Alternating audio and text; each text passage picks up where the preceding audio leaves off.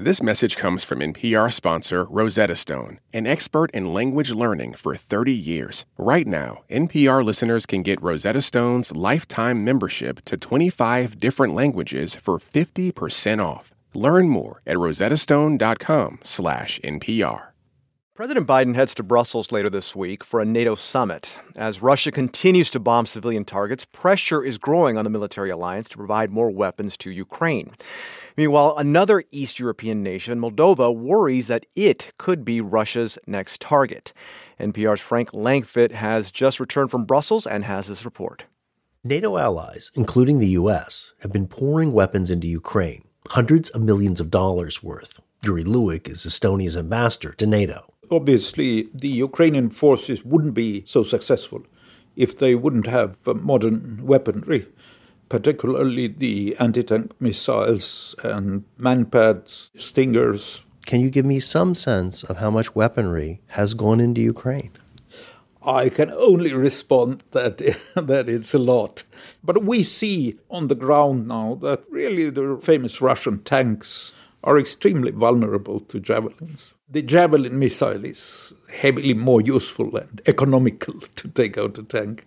Luik says NATO countries slashed the usual bureaucracy to speed up the process. This has all been cast aside. The distance from sending a weapon to reaching the people who use it is really, it's been taken to absolute minimum. Russia's invasion is now in its fourth week. Remarkably, these arms shipments from NATO allies continue to flow through western Ukraine unimpeded. President Vladimir Putin says they're legitimate military targets, but there are no reports Russia has yet hit any. Russian missiles did strike a repair facility for MiG fighter jets last week in the western city of Lviv, and earlier, a training base for foreign fighters just miles from the Polish border. Both attacks were seen as warnings to NATO. Roland Freudenstein runs the Brussels office of Globsec, a think tank. We may have a situation in which Russia actively tries to interdict arms deliveries inside Western Ukraine or even at the Ukrainian Polish border. And this will produce other debates between the member states. Shall we continue? Shall we find alternative routes? Or shall we stop? And I predict there will be countries that say now it's the time to stop. Despite repeated pleas by the Ukrainians, NATO continues to oppose a no fly zone. Peter Bator, Slovakia's permanent representative to the alliance, says it would mean more than shooting down Russian jets. To enforce no fly zone also means to destroy all the air defense capabilities on the ground not only those who are deployed in Ukraine, but also in Russia, I mean, on the Russian territory. So, in fact, what it would mean is that NATO would need to get into direct armed conflict with Russia. What do you think NATO should be willing to consider? if we get into a situation where he's just bombing civilians. There might be big moral dilemmas, you know, looking at Ukraine, seeing thousands of civilians being killed almost every day, you know, we cannot just sit and watch.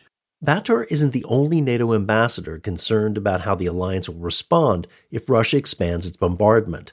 Deividas Matulionis is Lithuania's permanent representative to NATO. It will be a question of credibility, and decisions which will be taken should be well thought. And some sort of cool headed approach is very important. And we should not lead ourselves into even bigger conflict.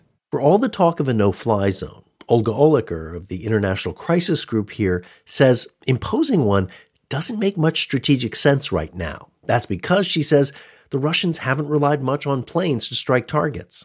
It's mostly doing that with missiles and artillery. Your no fly zone isn't going to do you any good with that. Do you think there'll be a no fly zone? No. Hope not. Look, if there's a no fly zone, there's a war, a broader war. In the meantime, Slovakia has said it's willing to send sophisticated Soviet made missile systems that can take down jets miles up in the air. Beyond Ukraine, NATO allies are concerned Putin may eventually target other countries in the region, such as Moldova, which used to be a Soviet republic. The Eastern European nation is home to 4 million people. It's about the size of Maryland and borders Ukraine southwest. Daniela Morari, Moldova's ambassador to the EU, summed up her country's mood. We are worried, as everyone, as uh, also the scale of what could follow, at how long this could be. But having military operations at your border, it's difficult to really forecast in which way it could go and in how the situation can deteriorate. Moldova is vulnerable. It's neither a member of NATO nor the EU, so it can't rely on protection from Europe. And Russian troops are already in Moldova, based in Transnistria, a pro Russian unrecognized breakaway state. Earlier this month, Alexander Lukashenko, the Belarusian leader and Putin ally, displayed a map on national television showing Russian troops sweeping from the Ukrainian port city of Odessa into Transnistria. Tom de Waal is a senior fellow at Carnegie Europe, a think tank. If Russian troops, God forbid, were to take Odessa and move north and build a bridge to Transnistria through Ukraine, suddenly the Russians could use Transnistria as a new forward base, and that conflict would suddenly be incredibly alive in a totally new and dangerous way. Russia could reinforce its troop position there to pressure Moldova and nearby Romania, an EU member state and NATO ally. Of course, Russian troops have made no big gains in Ukraine in recent days, and it's far from guaranteed they can take over the country's Black Sea coast. But Moldova faces other big challenges.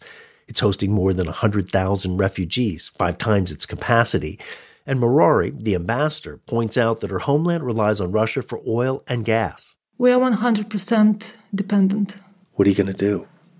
We also working on reducing, but this is uh, something medium and long term. There are no solutions. You can't fix it overnight. There are no solutions for short term. That's why there are no miracles. On Thursday in Brussels, Biden and other leaders of NATO allies will try to figure out how to continue to support Ukraine without fueling a broader conflict that they fear could engulf the region. Frank Langfitt, NPR News, Brussels.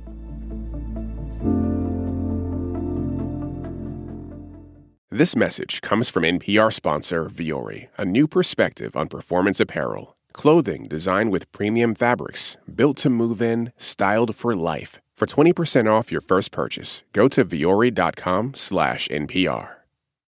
Support for NPR and the following message come from IXL Online. Is your child asking questions on their homework you don't feel equipped to answer? IXL Learning uses advanced algorithms to give the right help to each kid, no matter the age or personality. One subscription gets you everything. One site for all the kids in your home, pre K to 12th grade. Make an impact on your child's learning. Get IXL now. And NPR listeners can get an exclusive 20% off IXL membership when they sign up today at IXL.com/NPR.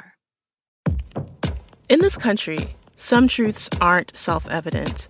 In NPR's Black Stories, Black Truths, a collection of stories as wide ranging and real as the people who tell them, we celebrate the Black experience for all its soul and richness. Search NPR Black Stories, Black Truths wherever you get podcasts.